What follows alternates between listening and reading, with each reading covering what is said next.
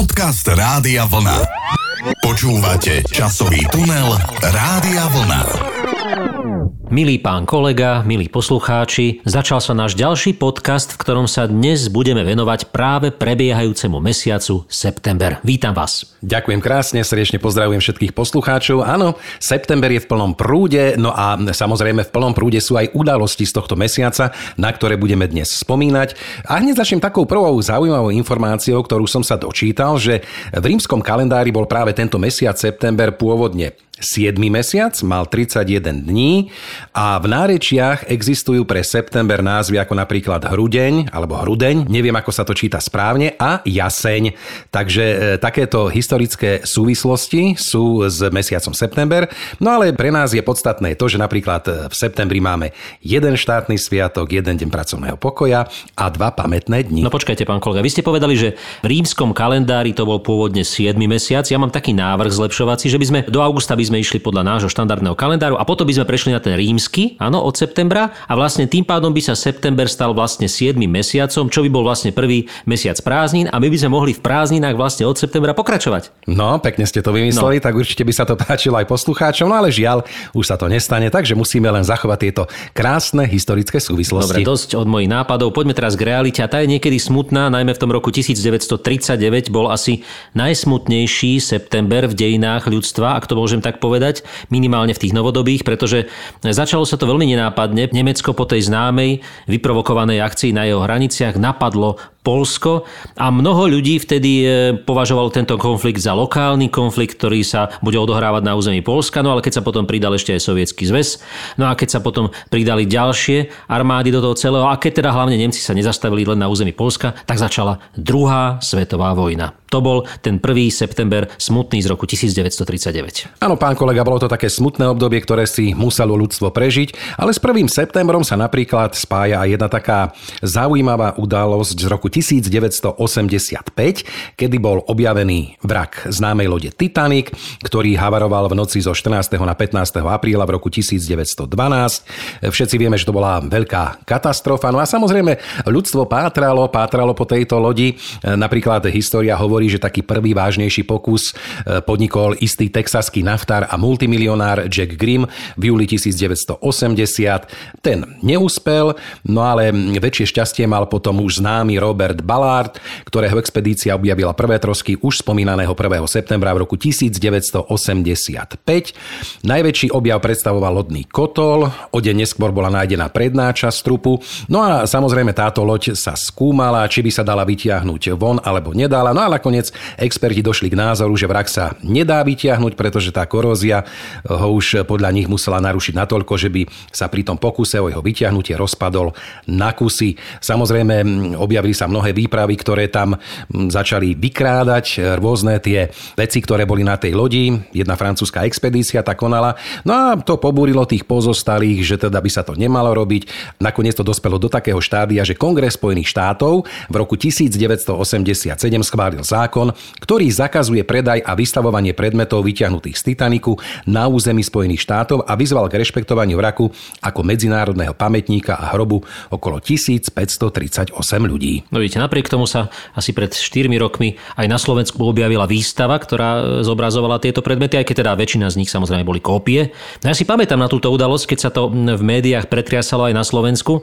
V tom roku 85 bolo to ako zázrak pre nás, lebo my sme poznali naozaj e, Titanic iba z filmov, SOS Titanic alebo Skáza Titaniku, to boli také dva filmy, ktoré kolovali v našej televízii aj za socializmu. No a keď sme potom zrazu videli ten naozajstný Titanic, tak to bola udalosť, na ktorú som dodnes nezabudol a pamätám si tie obrázky z tej čierno-bielej televízie, pán kolega, ale poďme o Titaniku k našej prvej dnešnej piesni, pretože tá bude o jeseni, bude o láske, aj ten Titanic je spojený tak trošku neprávom s láskou, pretože asi veľa lásky na tom konci nebolo, ale ten film e, známy na tej prove, áno, poznáme to všetci, o láske a o jesenej láske bude dnešná prvá pieseň.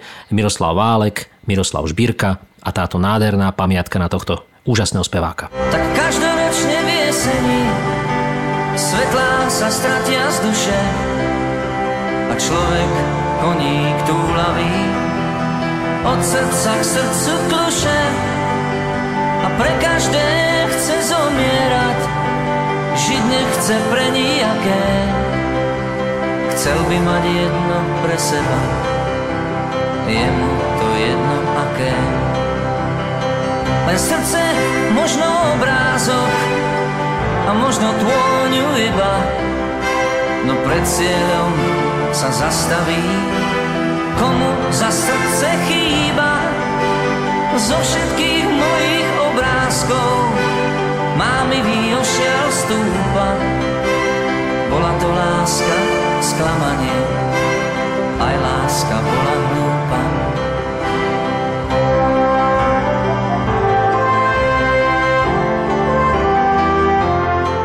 Krásna pieseň, pán kolega Veru. Jesené lásky sú niekedy aj také ťažšie, také smutné. Neviem, čím to je, že po tom lete krásnom nastáva veľa rozchodov v našich pároch, aspoň teda ja som jeden taký zažil, takže viem, čo to je. Ja si myslím, pán kolega, že to je najmä pre meteosenzitívnych ľudí veľmi ťažké obdobie, pretože z toho krásneho slnečného leta plného dobrej nálady, tepla, slnka a tak ďalej, teraz príde tá sichravá jeseň, no a potom človeku sa nechce mať len tak rád, rozumiete? Navyše, keď to nie je podložené na nejakých pevných základoch tá láska, no už tak potom tie jesene prinášajú majú aj tie obety, že tie slabšie lásky a menej vytrvalé lásky musia logicky takisto vyschnúť, zoschnúť, zožltnúť a nakoniec spadnúť.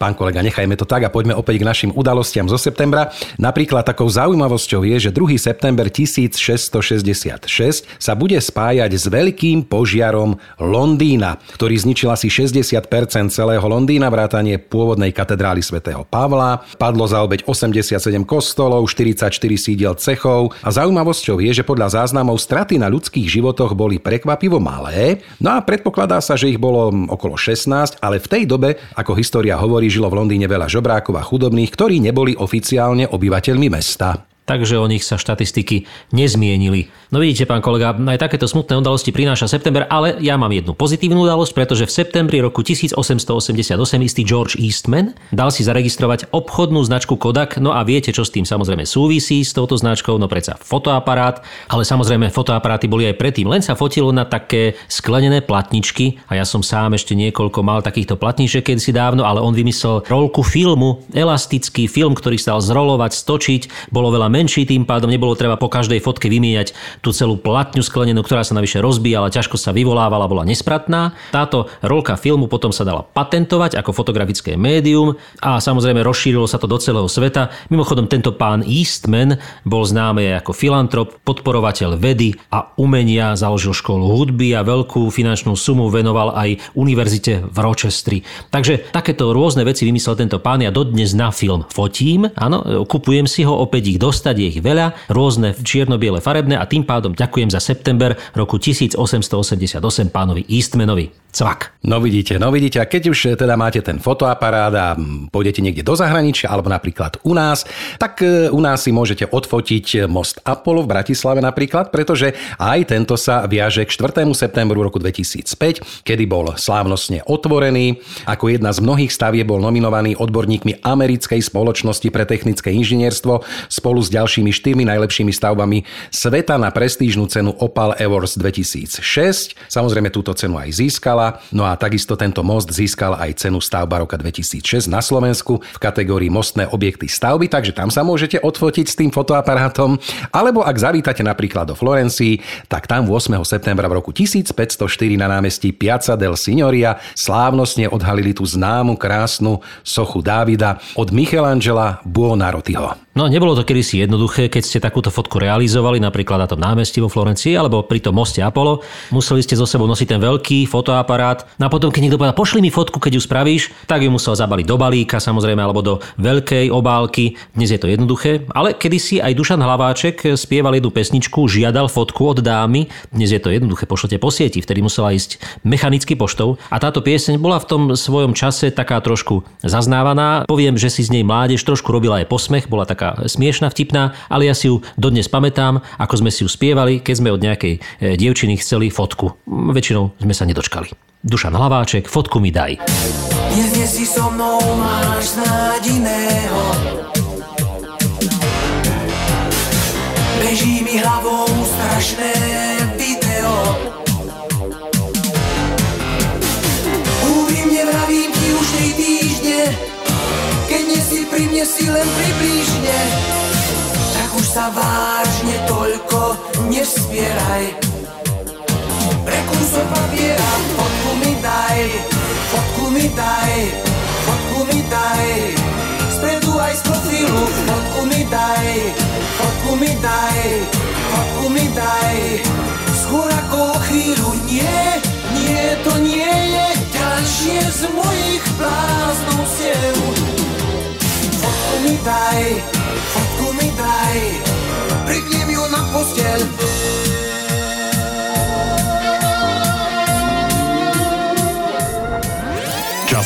tunel Rádia Vlna. Spredu aj z profilu fotku mi daj, to mi pripomína takúto policajnú fotku. E, tá asi nebola príliš žiadaná medzi partnermi, ale poďme pán kolega k vašej obľúbenej rubrike Narodenia a umrtia tentokrát, ktoré sa udiali v septembri.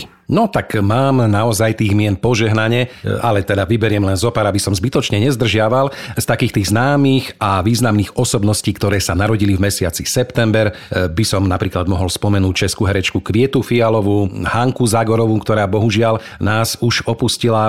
Takisto narodeniny oslavuje Richard Miller, Karol Polák, známy e, športový komentátor, Marika Gombitová, Radoslav Brzobohatý, Jan Masarík, Petr Čepek, Stanislav Hložek, Jozef Bednárik, Emil Emil Zátopek a Dana Zátopková, takže toto je len takých pár významných osobností, ktoré som vybral. No a z tých umrtí aj tu máme zaujímavé mená, napríklad Emil Filo, známy to slovenský dramaturg, herec a dramatik, taký ten známy detský hlas, Vladimír Brabec, známy český herec, alebo napríklad Eduard Beneš, František Di Barbora, Jiří Mencel, Pavol Demitra, Jiří Sovák, aj bohužiaľ už dnes zosnula kráľovna Alžbeta II, alebo napríklad americká herečka a monacká kňažná Grace Kellyová. No už musím povedať, že ten september bol naozaj bohatý na slávne mená, najmä herecké. To je zaujímavé, že toľko hercov sa narodilo, ale bohužiaľ aj zomrelo v tomto mesiaci. Vy ste sa kedy narodili, pán kolega? Ja mám e, s mesiacom marec nejaké nevyrovnané účty. Aha, aha, tak to herectvo tam, no nevadí. Poďme ďalej, pán kolega. Mám tu teraz takú zaujímavú informáciu o septembri.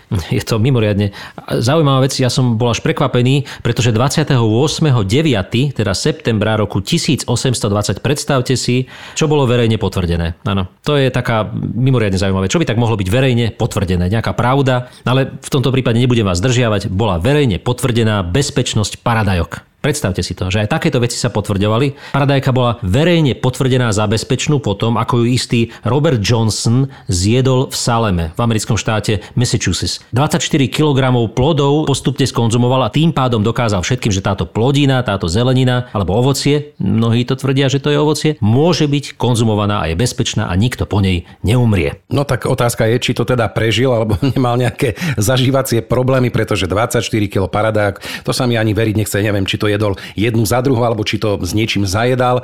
V každom prípade veľmi, veľmi zaujímavá informácia. No ale my mu ďakujeme samozrejme pánovi Robertovi Johnsonovi, pretože vďaka tomu e, túto chutnú plodinu máme dodnes na stole. Ale teraz si poďme, pán kolega, spomenúť na tú našu oslávenkyňu septembrovú, ktorá sa v septembri narodila, ale žiaľ nás aj e, veľmi zavčasu, dá sa povedať, opustila. Toť nedávno Hanka Zagorová, ja si spomeniem na jej krásnu pesničku, ktorú som mal ako dieťa mimoriadne rád, pretože sa v nej spieva Usnul nám spí a hračky nechal rozházené. Ja som vždy argumentoval, máme, keď som nechal hračky na zemi a išiel som spať, tak som povedal, pozri sa mami, aj Hanka Zagorová spieva, že ten e, synček e, nechal hračky rozhádzané a tí rodičia ho tak krásne uspávajú a sú k nemu milí. Buď taká, prosím, aj ty ku mne. Takže toto je Hanka Zagorová, usnul nám, spí.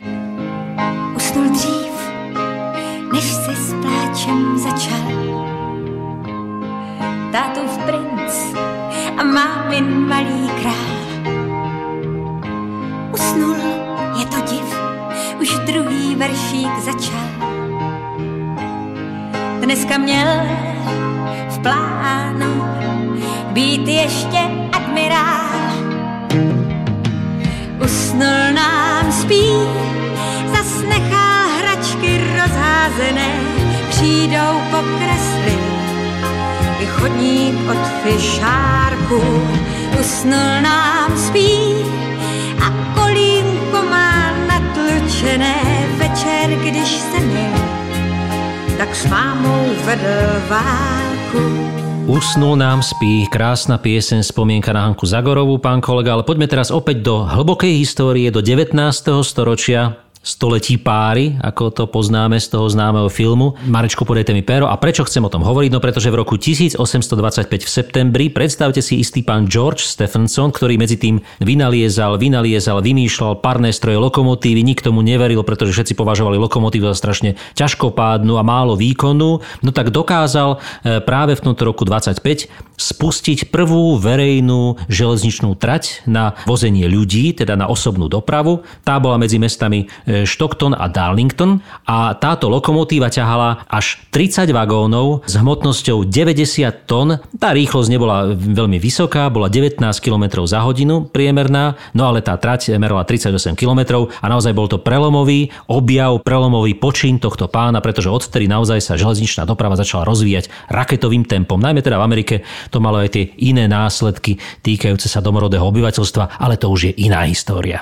No a keď sme už teda pri tých vynálezoch, pán kolega, milí poslucháči, určite poznáte aj vynález gilotínu a s tou súvisí aj nasledujúca informácia z 10. septembra v roku 1977, kedy sa mala konať posledná poprava gilotínov vo Francúzsku, bol to istý tuniský pristahovalec. No ale čo je zaujímavé a čo som nevedel, kým som si to neprečítal, že vlastne Jozef Gilotín, ktorý sa v súvislosti s týmto nástrojom spomína, nenavrhol, nenavrhol gilotínu ako nástroj na popravy, ale v každom prípade dosiahol to, že aby sa stala rovnoceným nástrojom poprav pre všetky vrstvy obyvateľstva. Aby som to bližšie vysvetlil, dovtedy sa e, tí menej bohatí ľudia, tí nevoľníci, e, sluhovia, rôzni tí ľudia, ktorí nemali nejaký e, taký, by som povedal, grovský pôvod alebo modrú krv, popravovali takým zložitým, ťažkým spôsobom, veľmi nehumánnym. No a naopak tí, ktorí mali modrú krv, ktorí niečo znamenali, šľachtici, boli popravovaní práve touto gilotínou a on teda, ako som už povedal, dosiahol to, aby všetci mali rovnaké právo na ukončenie života práve týmto nástrojom. No a musím povedať, že ešte medzi najznámejšie takto popravené osoby boli napríklad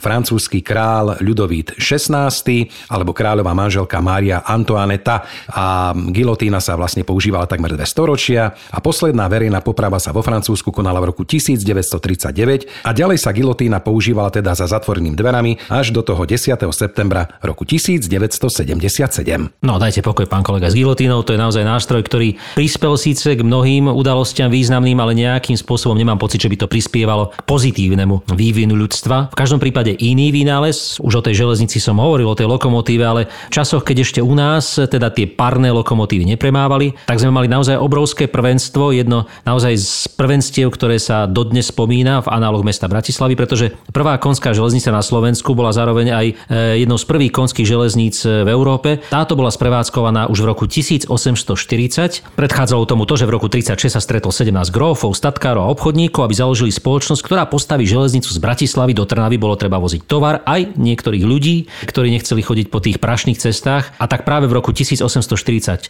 bola táto železnica predlžená z Trnavy až dokonca posereť. Čo je zaujímavé teda, že Modrančania sa nejak nestotožnili s myšlienkou, že by cez ich mesto železnica mala prechádzať.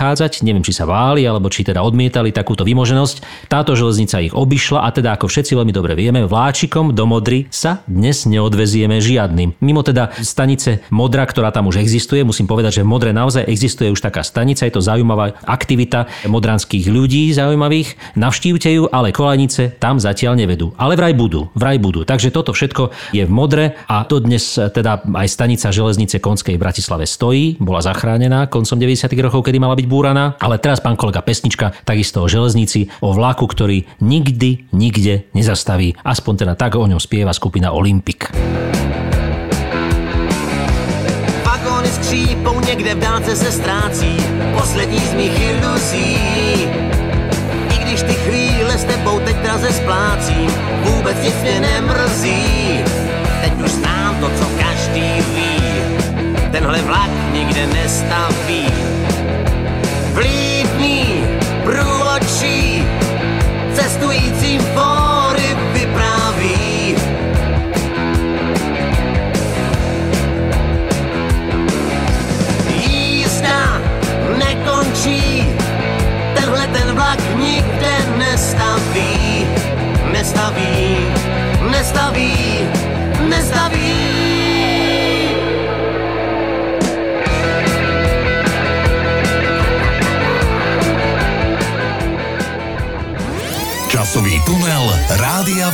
Milí poslucháči, pán kolega, stále spomíname na udalosti e, mesiaca september. Ak si e, teda spomínate, že 1. septembra máme štátny sviatok, Deň ústavy, e, tak mám tu ešte jednu informáciu spojenú s ústavou, ale nie s tou našou, ale s ústavou Spojených štátov amerických, pretože 17.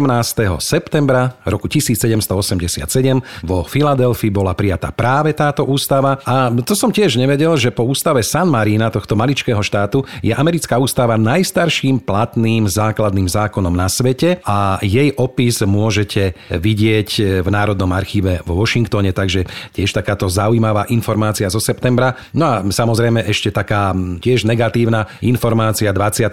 septembra bola podpísaná Mníchovská dohoda. Všetci vieme, čo to znamenalo pre Československo. V roku 1939 takisto bolo Polsko rozdelené medzi nacistické Nemecko a sovietský zväz. O druhej svetovej vojne sme už teda hovorili, ale takéto ešte udalosti by bolo dobré spomenúť. Áno, Európa sa poučila, aj svet sa poučil, že robiť kompromisy a ustupovať diktátorom sa nevypláca v histórii, v dejinách. Práve táto mníchovská dohoda bola toho dôkazom. Ale teraz poďme, pán kolega, k niečomu takému sympatickejšiemu, aj keď tiež ako sa to vezme, pretože v roku 1972 na stanici CBS mal premiéru seriál Meš.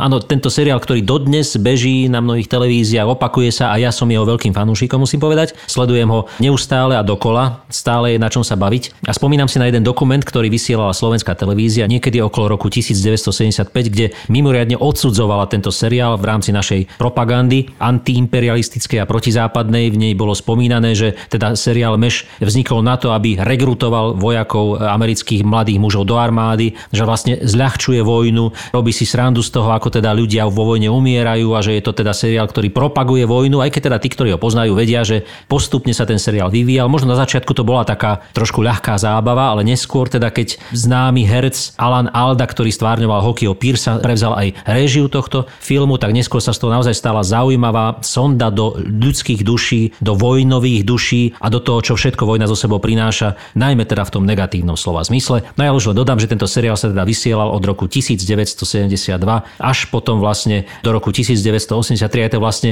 najdlhšie vysielaný a považuje sa teda za jeden z najúspešnejších televíznych seriálov histórii sveta. Bolo natočených až 256 epizód. No vidíte, tak um, bolo to také zaujímavé obdobie. V každom prípade by bolo dobre, keby sa seriály o vojne, o vojakoch, o tých duševných porivoch a vôbec takéto veci točiť nemuseli. No ale tak vidíte, človek je nepoučiteľný, máme to tu. Ešte jedna taká zaujímavosť, eh, pán kolega, eh, skôr ako si dáme pesničku eh, z 13. septembra 1788, keď som teda začínal tento vstup so Spojenými štátmi, tak treba povedať, že New York sa stal prvým hlavným mestom Spojených štátov. Toto mesto bolo založené Holandianmi v roku 1624 ako obchodné stredisko New Amsterdam a od roku 1790 je najväčším mestom Spojených štátov. Gratulujeme. No a gratulujeme aj muzikálu Leonarda Bernsteina West Side Story, ktorý teda mal premiéru práve 26. septembra roku 1957. My sme samozrejme v našom socialistickom Československu o tomto ani netušili, že nejaký muzikál West Side Story je, pretože samozrejme West, Západ a, a, a celá angličtina u nás bola v tom čase nemysliteľná, aj keď teda už v roku 1964 Karel Gott prespieval jednu z najznámejších piesní tohto muzikálu a tak trošku tú hudbu priniesol aj k nám do Československa. My si práve túto jeho verziu piesne Maria teraz pustíme. Maria, a i když jsem slyšel je stokrát, přec nejvíc slušíte té jedné jediné jen jí. Maria, sto Marí snad měl jsem rád. Proč nikdy z jejich men jsem nebyl okouzlen, kdo ví, Maria. Volám na hlas a hudba zazní, šeptám tiše se strachem a bázní. Maria. Chci na věky říkat Maria.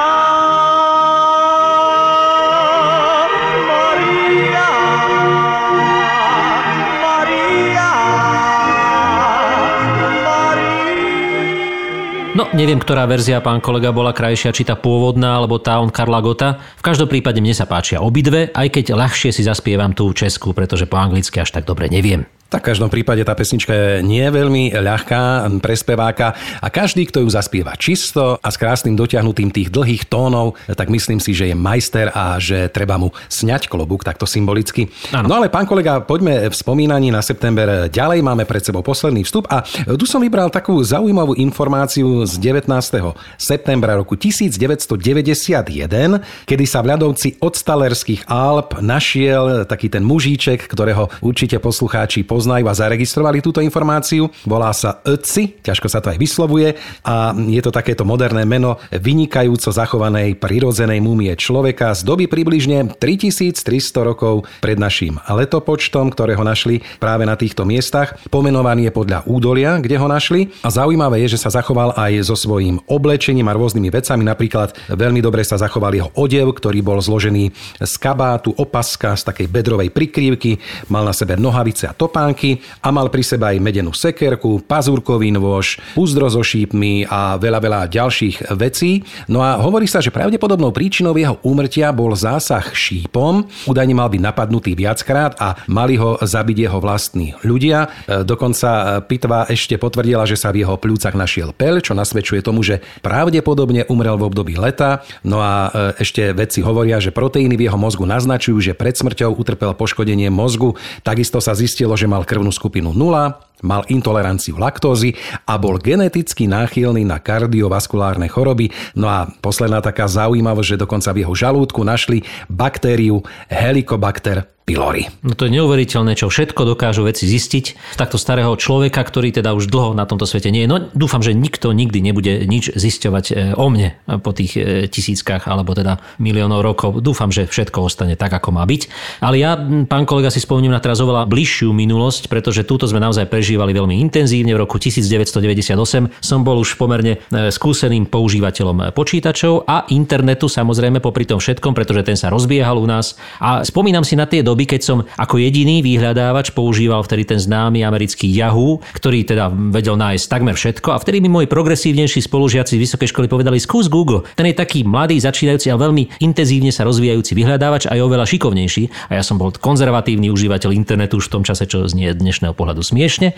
Bránil som sa tomuto a dnes chápem, že mali títo spolužiaci pravdu, pretože z firmy Google, ktorá práve bola založená v roku 1998 v septembri študentami Larry Larrym Pageom a Sergi Brinom. Títo dvaja chlapci teda založili túto spoločnosť a ani sami pravdepodobne netušili, čo z nej vznikne. Že Google budeme dnes dobrovoľne odozdávať naše údaje osobné, že mu budeme zverovať do opatery naše fotografie, našu komunikáciu mailovú a tak ďalej a tak ďalej. No, nechcem ani vedieť, kde všade tie naše informácie sú. V každom prípade ďakujeme tejto spoločnosti, pretože zmenila náš život nie k čom lepšiemu a trošku aj k horšiemu, ale napriek tomu Google eh, ďakujeme, že všetko nájdeš. Áno, ďakujeme aj za tieto informácie, ktoré sme pomocou Google vyhľadávali. Takže e, toto bolo v skrátke taký prehľad nejakých udalostí mesiaca september. Samozrejme ich o mnoho viac, no ale tieto sme vybrali, pretože nás zaujali a verím, že zaujali aj vás, milí poslucháči. No a pán kolega, je pred nami posledná pesnička, tak som zvedavý, čo ste pripravili. No, keďže som končil tým Googlom, no tak e, vám teraz pustím pieseň o tom,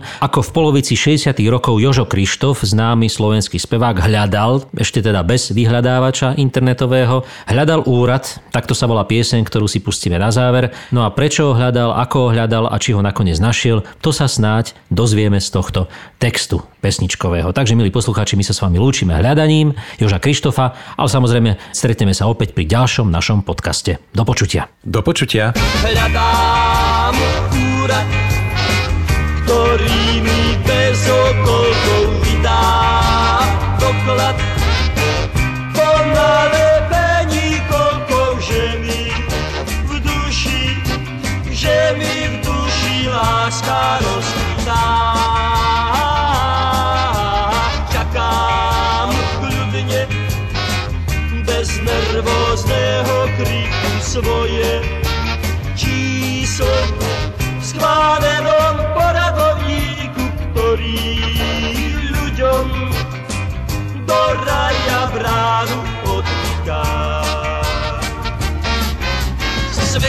ešte zatiaľ plný neistoty, Možno raz nebudem vedieť sám, či tá, ktorú ľúbim, či si to ty.